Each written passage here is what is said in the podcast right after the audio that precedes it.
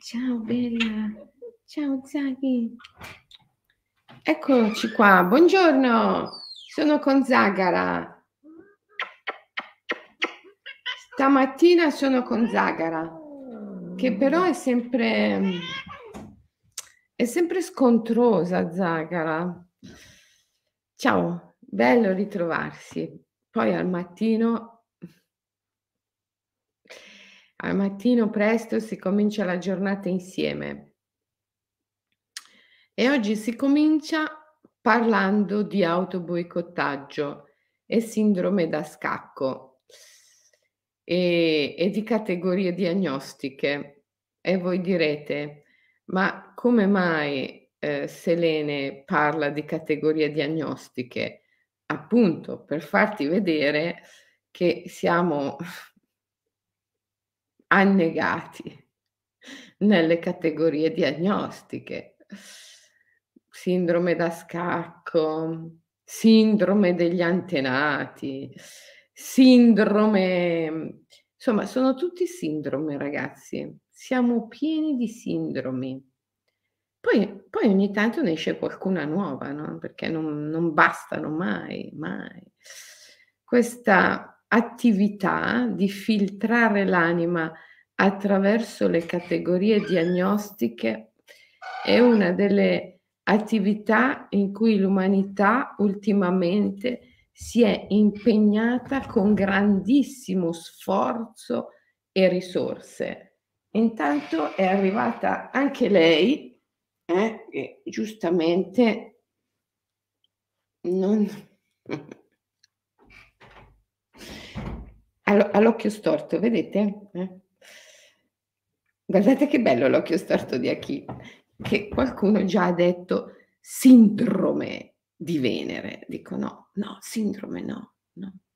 Non pronunciare quella parola in mia presenza. Buongiorno ragazzi, buongiorno. No,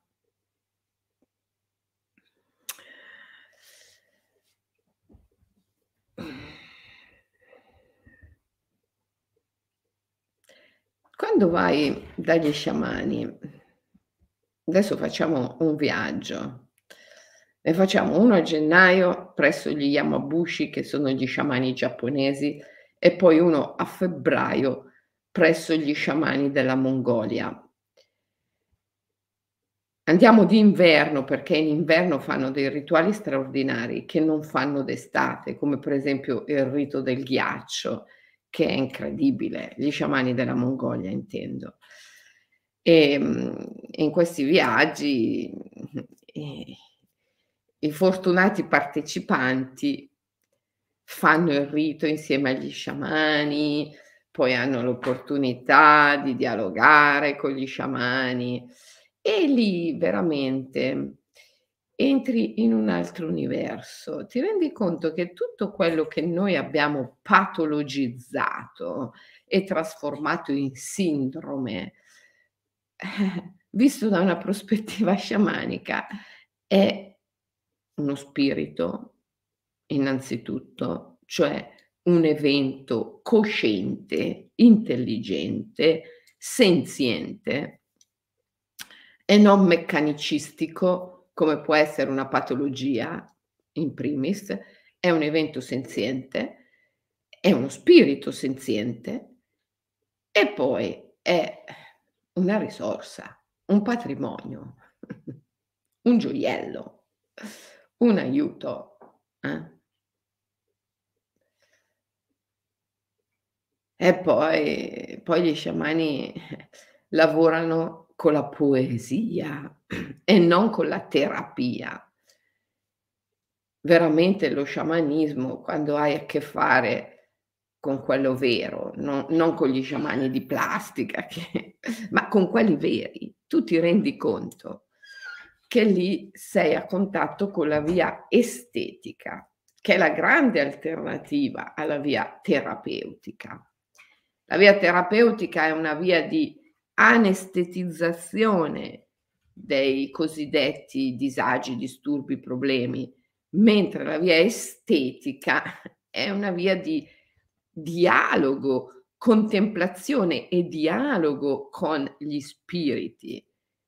che mhmm, nel mondo terapeutico si chiamano malattie, ma nel cammino estetico si chiamano spiriti e, ehm, e vanno pacificati.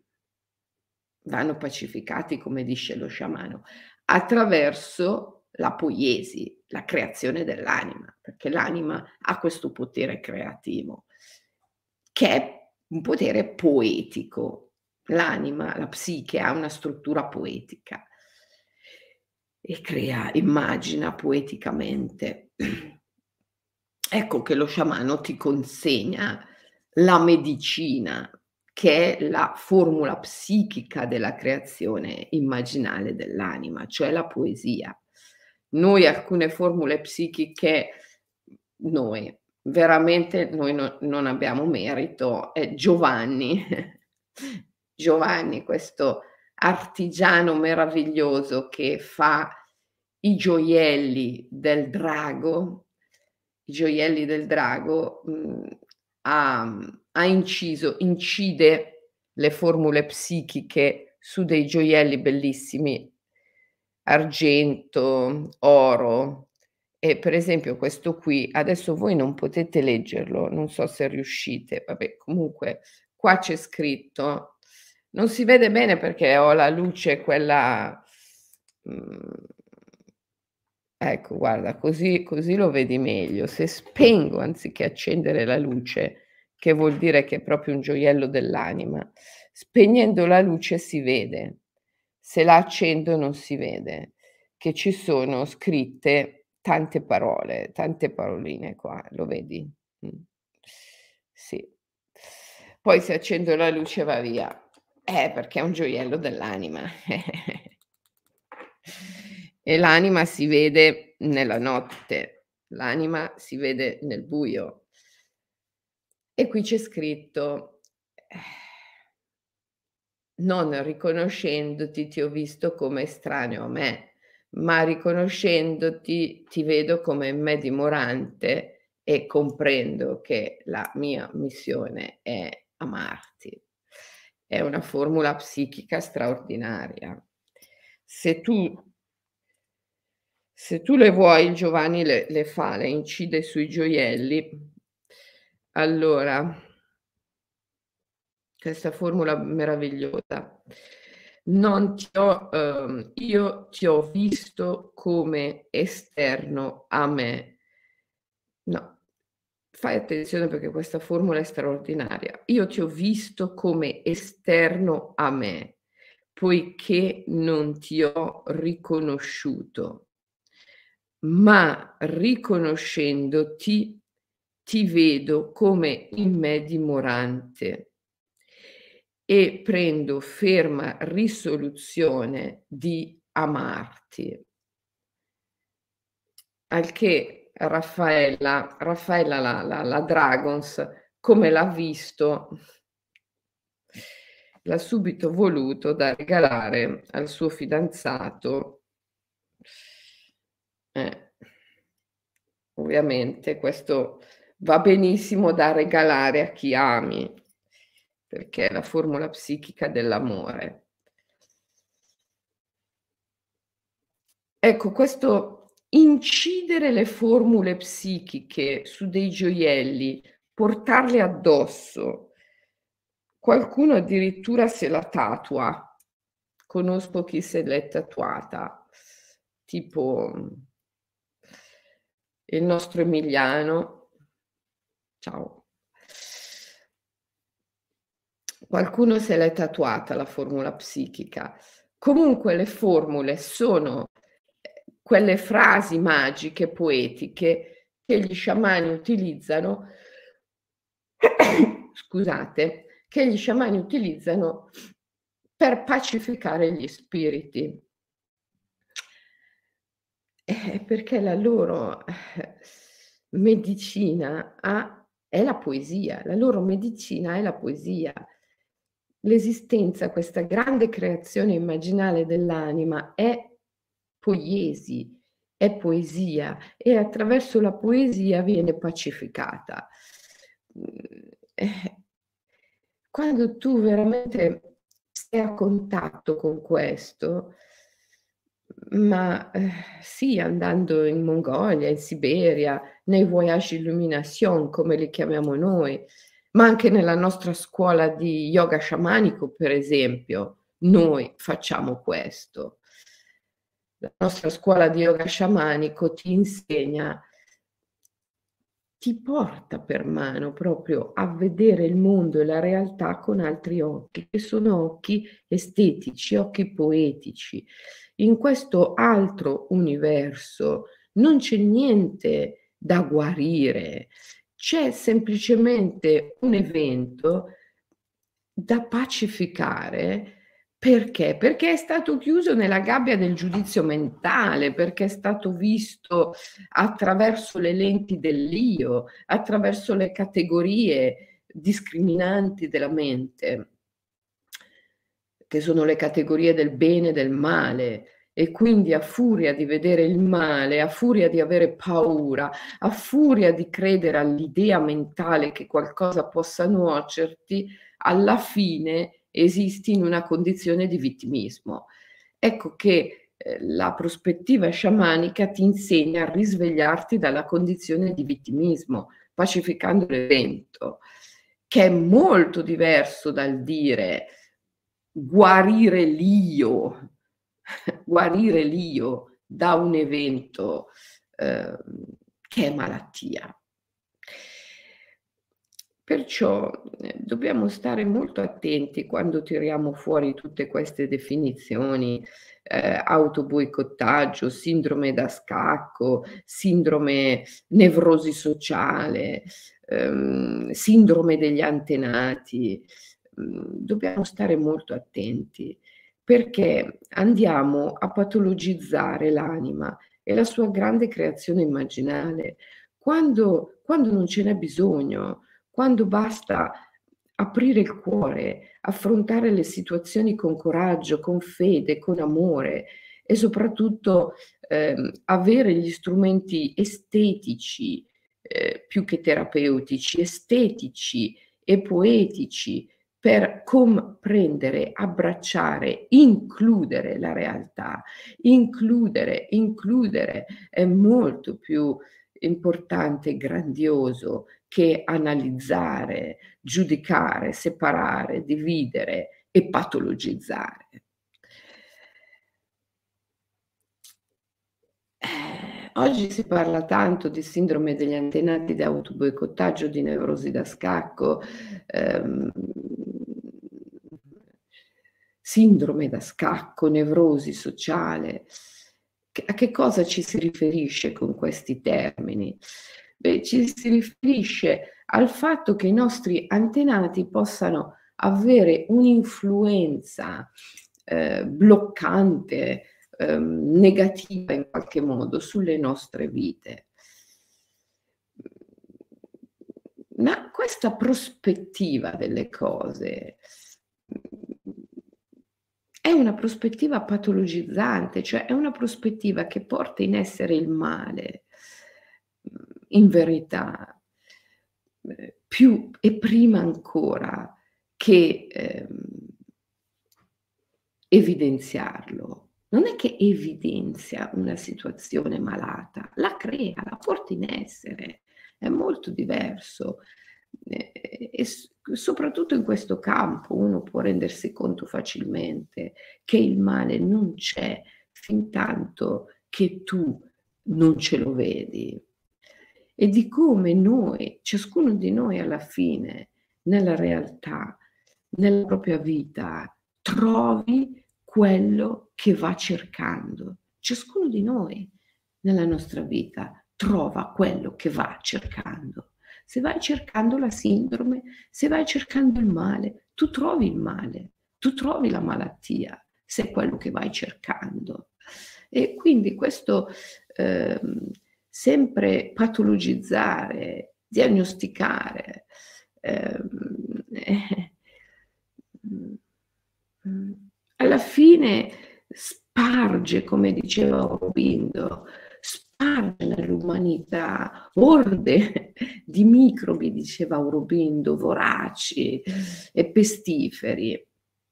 Aurobindo dice l'umanità era naturalmente sana prima che questa attività ehm, diagnostica, prima che la medicina la inondasse di orde di microbi voraci e tremendi, che uno può saltare dalla sedia, può inorridire quando legge un aforisma di questo tipo. No? Eh, figuriamoci, no? si sente chiamato in causa, dice come adesso è colpa nostra che portiamo in essere le malattie. No, non è una questione di colpa, è una questione di responsabilità, che è tutta un'altra cosa. Quando si parla di colpa è perché si è già dentro le categorie della mente, le categorie del bene e del male. La colpa esiste solo nella mappa mentale della realtà, dove c'è il male. Ma fuori dalla mappa mentale, dove queste categorie non esistono, dove omnia munda mundis, tutto è puro per i puri, fuori dalla mente, mm, non è colpa di nessuno, mm, ma è responsabilità di ciascuno di noi, perché ciascuno di noi è il sognatore del sogno, ciascuno di noi è quell'anima mundi, quell'anima del mondo che immagina ogni cosa. E quindi è nostra responsabilità mm, eh, portare in essere la malattia, è nostra responsabilità la malattia, nel senso che la portiamo in essere mm, attraverso un processo collettivo, collettivo di immaginazione. E possiamo risolverla su un piano individuale. La salvazione, la salvezza che comprende sempre anche la salute è su di un piano individuale, laddove la patologizzazione, la creazione del male invece è su di un piano collettivo a livello di specie è quando noi assorbiamo il condizionamento della specie in automatico, allora siamo vittime di questo processo di patologizzazione, di creazione del male. E poi su di un piano personale, individuale, attraverso un percorso di risveglio, possiamo risolvere, possiamo riscattarci, possiamo liberarci. E questo è il cammino spirituale. Ma rimaniamo in campo di autoboicottaggio perché ho deciso di affrontare questo tema in quanto diversi di voi mi hanno scritto dicendo Selene io mi autoboicotto perché? Perché mia madre, perché mio padre, io ho una eh, sindrome d'anniversario, io ho una sindrome da scacco, io ho una nevrosi sociale, io eh, ho sindrome degli antenati. Che se lo dico a Kazimir o a Svetlana, che sono i miei amici sciamani protagonisti del profumo della luna, il discorso alla luna, gli eletti. Ecco, leggi il profumo della luna, discorso alla luna. A Natale magari anche regalali, che così contribuisci alla diffusione di una visione libera, libera. Sono favole di potere, come le chiamano loro, come le chiamano loro gli sciamani della Siberia, della Mongolia. Kazimir Svetlana, se gli vai a parlare di sindrome di antenati, cioè, ma inorridiscono come gli antenati. Sindrome degli antenati. Gli antenati sono la divinità stessa per gli sciamani, sono la divinità stessa.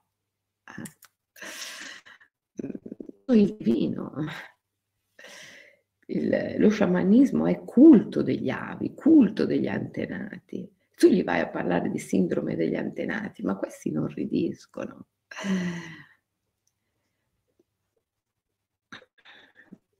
Eppure noi ci siamo, siamo riusciti persino ad inventarci una psicogenealogia che trasforma questi archetipi, questi simboli divini che sono i nostri antenati in sindromi. È pazzesco dove siamo arrivati, partendo da una visione primitiva, la visione dello sciamano è la visione dell'uomo primitivo, lo sciamanismo animista è la religione dei primordi, la religione della grande madre. Ecco, partendo da lì, partendo da un paradiso delle origini, siamo arrivati alla sindrome degli antenati, siamo arrivati alla sindrome da scacco, ma siamo arrivati al concetto di autoboicottaggio in conseguenza di quello che hanno fatto o non hanno fatto i nostri antenati, che è pazzesco. E dobbiamo liberarci, dobbiamo liberarci da questo, ma non dalla sindrome degli antenati, non dagli antenati, da quello che hanno fatto gli antenati, dobbiamo liberarci dal senso delle categorie diagnostiche, dal senso della patologizzazione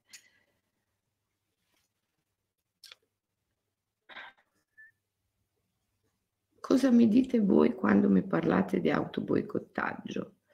Mettete le cose in questi termini. Sai, Selene, io lo sapevo benissimo che non avrei dovuto fare quella cosa. Eppure l'ho fatta. E così, per esempio, ho perso un sacco di soldi perché l'ho fatto? Ecco, io ti direi, ok, l'hai fatto, che cosa senti? Che emozione provi? Eh, provo, Selene, una grande frustrazione e tristezza. E io ti direi, benissimo, stupendo, stai lì, stai nella tua frustrazione, stai nella tua tristezza, perché quello è l'idolo, quello è il Dio che ti fa visita Sii semplicemente consapevole. So che sto provando frustrazione, so che sto provando tristezza, perché pur sapendo che non dovevo farlo, l'ho fatto lo stesso e adesso mi trovo ad aver perso un sacco di soldi. Benissimo. E Mao, meraviglia, stai nella tua frustrazione, stai nella tua tristezza, dove la senti nel corpo? E Selene, sento un peso alla bocca dello stomaco tremendo, sento un nodo alla gola, benissimo, stai lì, stai in questa sensazione. Semplicemente libera, libera, libera la tua emozione, libera la tua sensazione da ogni definizione mentale. Ascoltala, respirala so che sto provando una sensazione, so che sto provando una emozione. Non definirla, non giudicarla, non è né bene né male, semplicemente respirala. Permetti al Dio, alla Dea di manifestarsi attraverso di te. Includila, respirala, vivila, semplicemente di, di sì con fede e amore. Apriti, la fede amore, il più grande potere che puoi avere. Apriti, respiralo. Eh, ma sai, Selene, è stato un autoboicottaggio perché nella mia famiglia eh, sono sempre stati tutti poveri, nessuno è mai riuscito a guadagnare certe cifre. E allora, sai, io, guadagnando così tanto, mi sono sentito di tradire il mio clan familiare e per conseguenza ho perso tutto.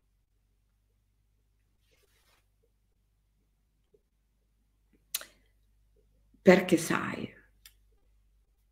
tra due mali già lì devi portare in essere due mali, non uno, due. Tra due mali, tradire il clan familiare e perdere tutto, la psiche preferisce perdere tutto, che è il male minore. La psiche sceglie il male minore. Ma, cioè, ma ti rendi conto di che cosa stai dicendo? Già non contento di portare in essere la sindrome da autoboicottaggio, quindi un male, ne porti in essere due. Cioè, ecco. Quindi, per non tradire il mio clan familiare che è sempre stato povero, io mi sono autoboicottato e ho perso tutto. Selene, ti prego, aiutami a non autoboicottarmi più. Cioè, ma io dico, ma è possibile essere arrivati a questa visione delle cose? Cioè, qui uno è proprio prigioniero della mente, ma non al 100%, al mille per mille, prigioniero della mente. Perché vede il male dappertutto, la mente vede il male dappertutto. Perché l'obiettivo della mente non è la libertà, l'obiettivo della mente è il controllo, è il potere. E quindi la mente vuole il controllo sull'evento, vuole il potere sull'evento. Cioè, sostanzialmente, la mente vuole illudersi di riuscire a capire l'evento, di riuscire a governare l'evento e quindi lo analizza nel tentativo di controllarlo, ma analizzandolo lo perturba, lo perturba e, e porta in essere il male laddove in origine non c'è assolutamente.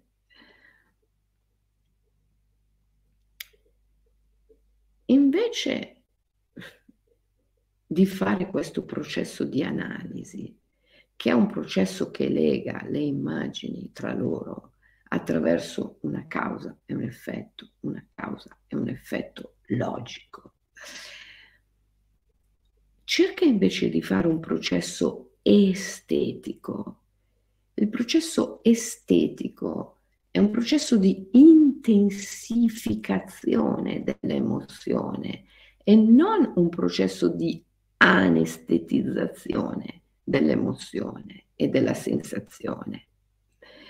Allora, allora, dopo esserti detto, ok, ho perso tutto, che emozione provo? Frustrazione, dolce tristezza, mm, angoscia.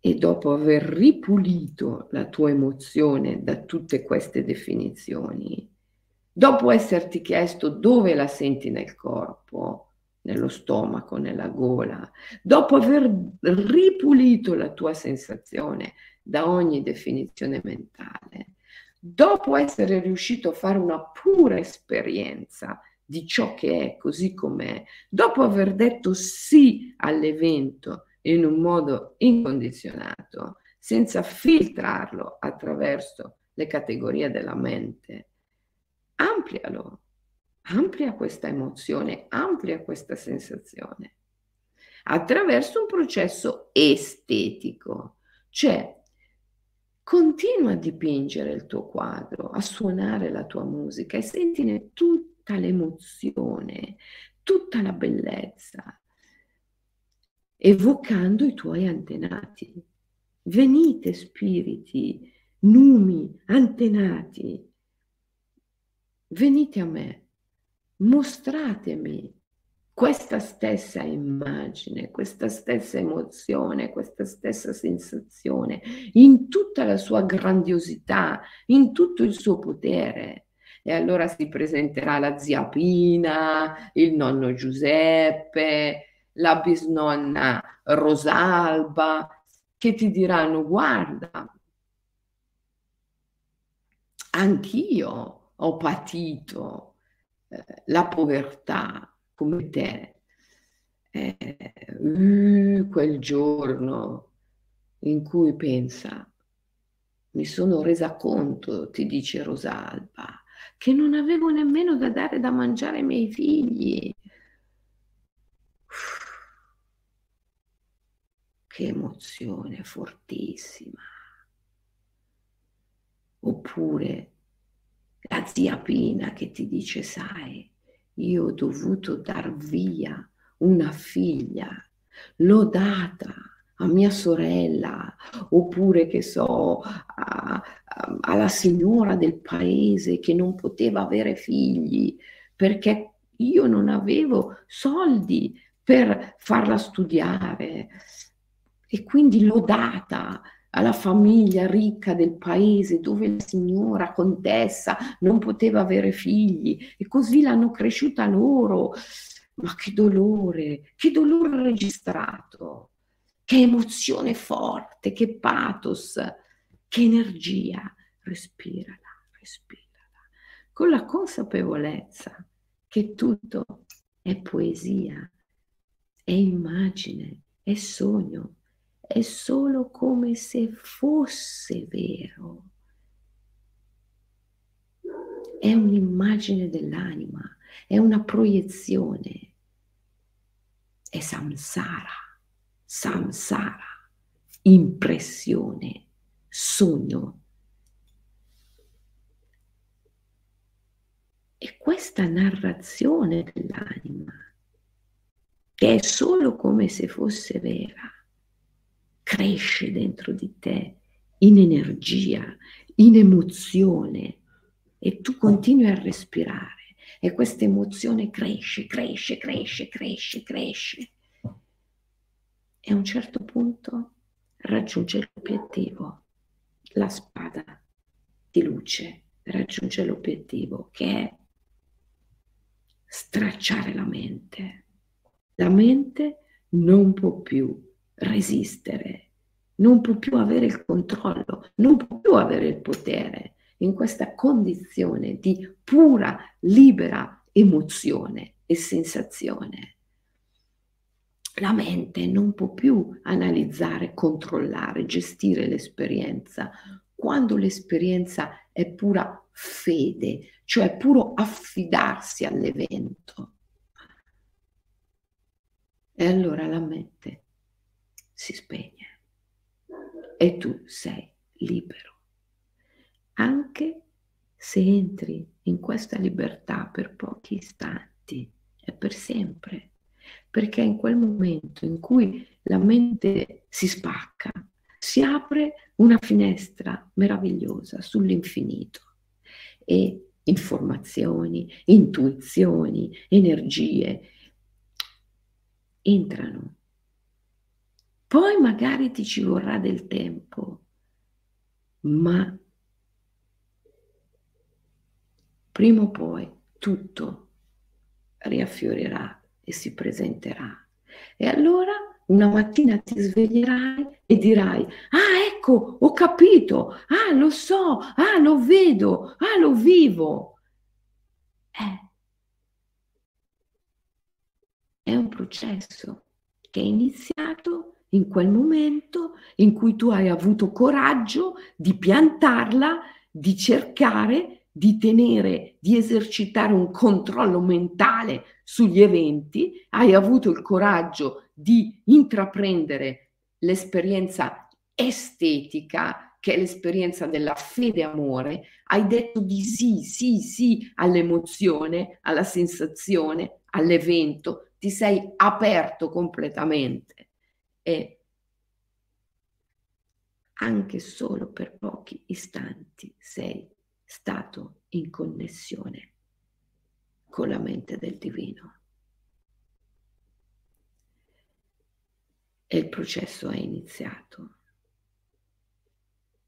E piano piano ti svegli e comprendi, ah ecco, ho capito, ah lo so, sì, è così.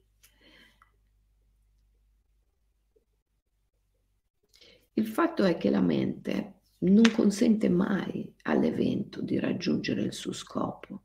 L'evento è ente, entità, spirito, è un Dio, è il divino stesso la mente sempre lo blocca attraverso il suo processo analitico, lo ingabbia, lo rinchiude nella gabbia del giudizio mentale per bloccarlo, perché il Dio ha l'obiettivo di spegnere la mente e la mente non vuole spegnersi.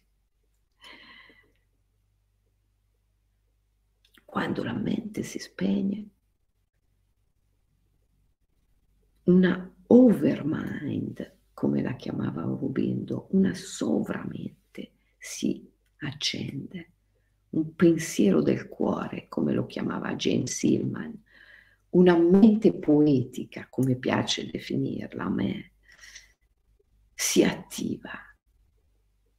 Quindi non è che sragioni o impazzisci o perdi la logica, no, pervieni a una ragione, una logica estremamente lucida, potente, perché è una ragione e una logica che è un tutt'uno con l'amore e con la fede e quindi è una logica potenziata, è la mente poetica, è la sovramente, è la overmind, non è l'assenza di ragione o di logica, come così superficialmente si potrebbe pensare. E quindi i difensori della ragione devono solo stare tranquilli. Anche loro possono avere fede e finalmente lasciarsi andare e dire di sì all'evento e viverlo fino in fondo. Allora che cosa, in che cosa si trasforma la tua sindrome da antenati? In che cosa si trasforma la tua nevrosi da scacco? Eh, in una benedizione, in una fortuna, cioè in quello che è è sempre stato e sarà per sempre amore, perché che tu lo riconosca o meno, sei incondizionatamente amato. E il momento in cui accetti l'esperienza estetica è il momento in cui tu ricordi di essere incondizionatamente amato. E quindi finalmente ti lasci andare e dici di sì all'evento così com'è, smettendola di tentare di analizzarlo e di ragionarci sopra con una mente separatrice analitica che è puro giudizio. Allora, ti sei autoboicottato? Hai perso tutto? Hai fatto quella cosa che mannaggia, mannaggia, ma io lo sapevo che non la dovevo fare, eppure l'ho fatta e adesso mi sono incasinato tremendamente. Io lo sapevo che non dovevo dire al mio compagno, alla mia compagna, all'uomo, alla donna che amavo quella cosa. Eppure gliel'ho detta. E lui, lei, mi ha lasciato. E adesso sono solo e disperato. Mi sono auto-boicottato. E sai perché?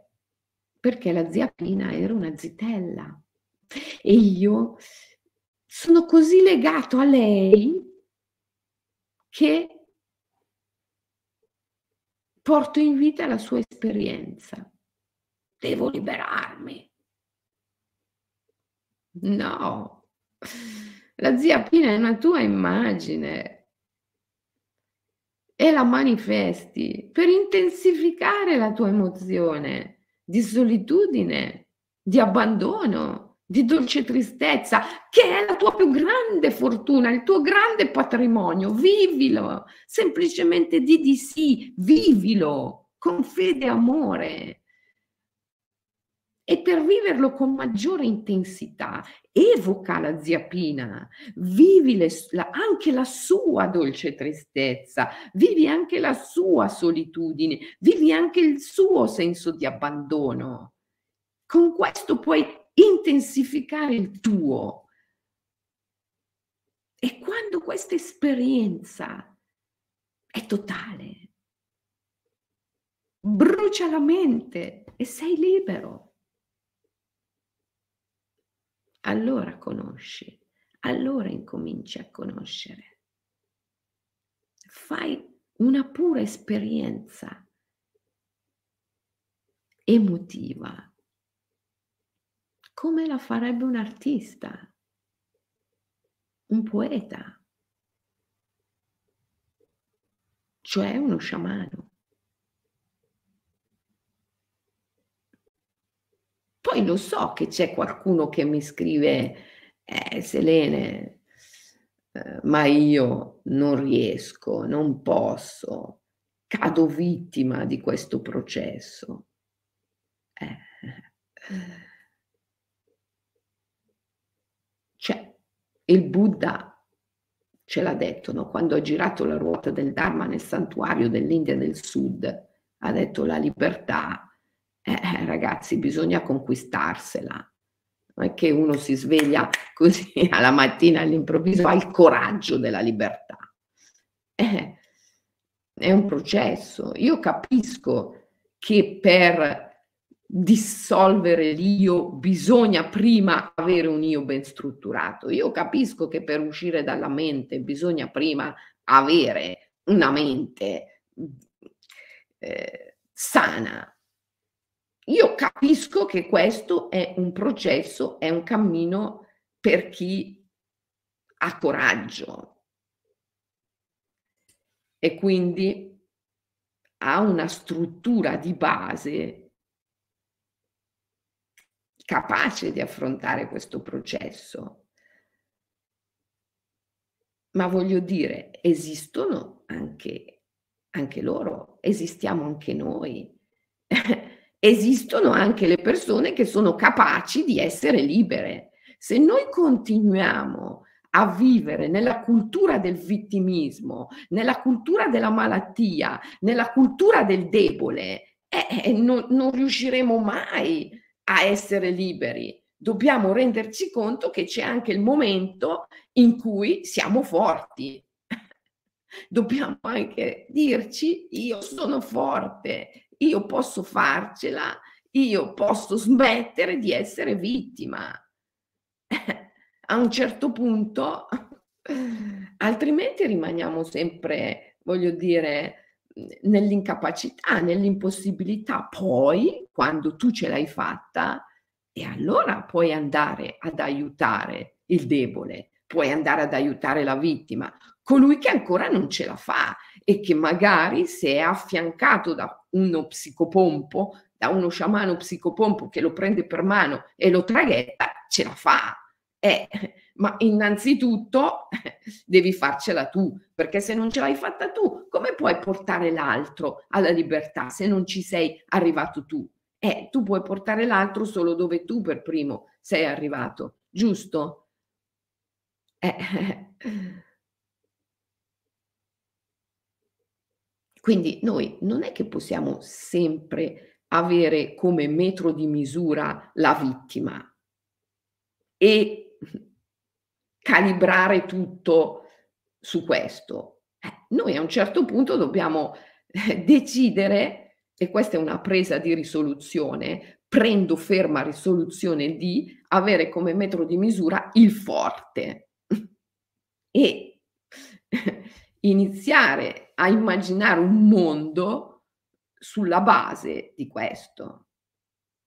Poi, quando ci liberiamo, allora possiamo aiutare anche tutti coloro che sono intorno a noi a liberarsi. Questo è il bodhisattva, no? è il voto del bodhisattva, colui che ha raggiunto il nirvana ma ne ha chiuso l'ingresso senza opporre resistenza, chiudo l'ingresso e non entro. Perché? Perché ha fatto voto di tornare per essere d'aiuto a tutte le creature senzienti il cui numero è infinito come lo spazio. Quindi ho raggiunto la libertà, ma ho chiuso l'ingresso senza opporre resistenza per tornare ed essere d'aiuto agli altri. Non solo, ma addirittura il Bodhisattva fa voto di non entrare mai nel nirvana fino a che ci sarà una sola creatura ancora non libera. Eh, Quindi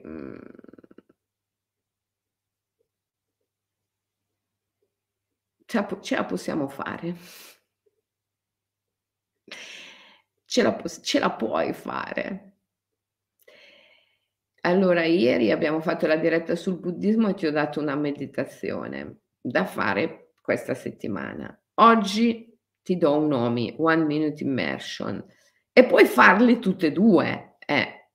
Tanto la meditazione che ti ho dato ieri è una meditazione esistenziale che devi fare vivendo, non è che c'è bisogno di fare qualcosa di speciale, tipo metterti a gambe incrociate o cose del genere per farla, la fai vivendo nella tua quotidianità. L'OMI dura un minuto, one minute immersion, OMI, quindi le puoi fare tutte e due per una settimana, fallo, perché la pratica è fondamentale. Eh, eh la spiritualità è un cammino empirico, devi praticare. Allora, in questa settimana, almeno per un minuto, tutti i giorni, meglio sarebbe almeno due o tre volte al giorno, in due o tre momenti diversi della giornata, chiudi gli occhi, assumi una postura nobile e dignitosa e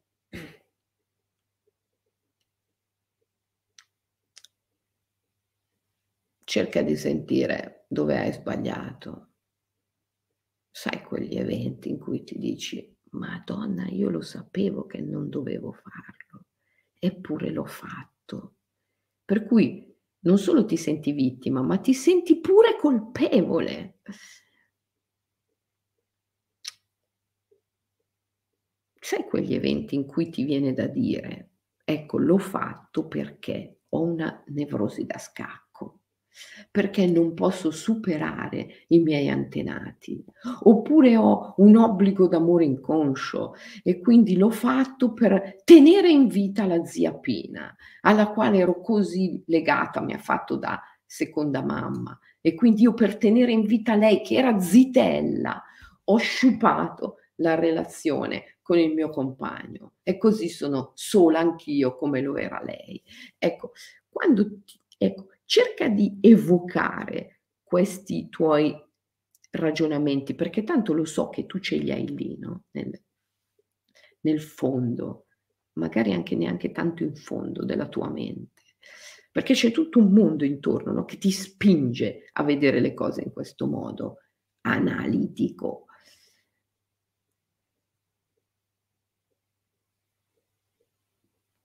Ricordati che sei forte, che hai il coraggio, prendi l'evento, lo metti davanti a te e gli dici, per quanto tu appaia tremendo alla mia mente, io ti riconosco come in me dimorante, come dice la formula psichica, quella incisa qua, quello che Giovanni ha avuto la prontezza, la forza il coraggio e anche la bellezza di incidere su questo gioiello. Eh.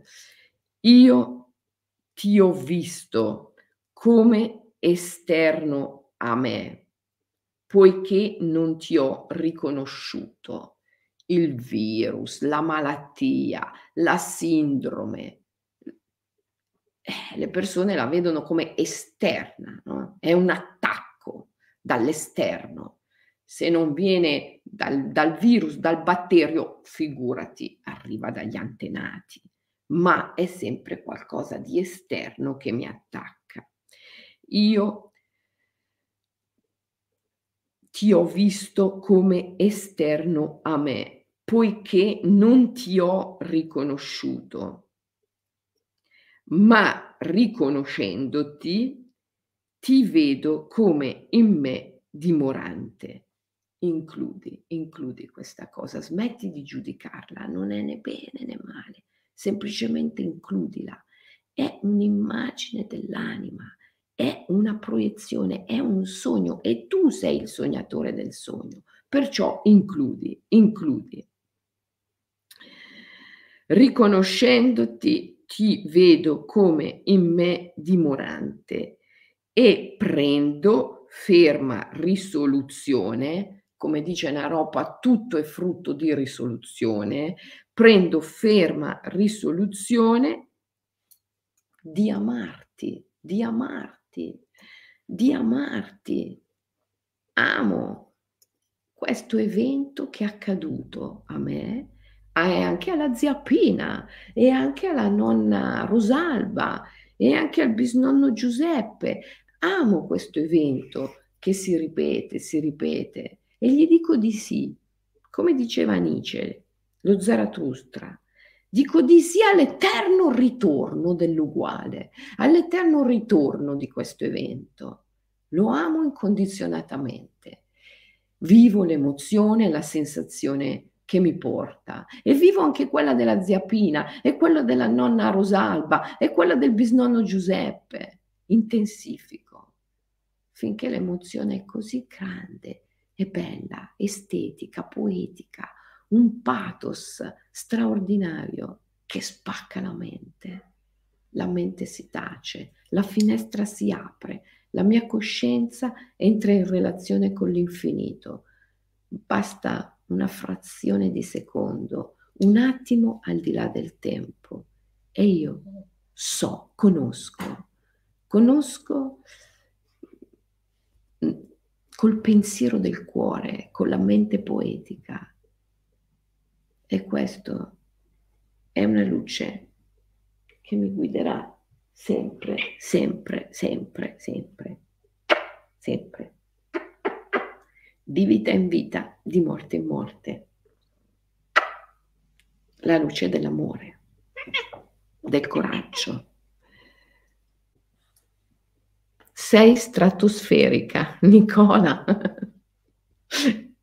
Grazie Nicola. Ragazzi, ci vediamo stasera che faccio il seminario sulle relazioni dalle 7 alle 9 e mezza eh? Facciamo una serata sulle relazioni in cui spacchiamo tutti i tabù della mente. Io la chiamo anarchia spirituale. E quando uno dice basta al vittimismo, alla malattia, si ribella, basta, eh, basta sentirsi vittime, basta sentirsi malati, eh, basta. Io la chiamo anarchia spirituale. Ci vediamo stasera per questo seminario. E, poi che altro vi dovevo dire? Un sacco di cose, ma ve le dico mm, prossima settimana. Intanto voi praticate, perché se pratichi funziona. Se non pratichi, non funzionerà mai. Ciao, buona giornata.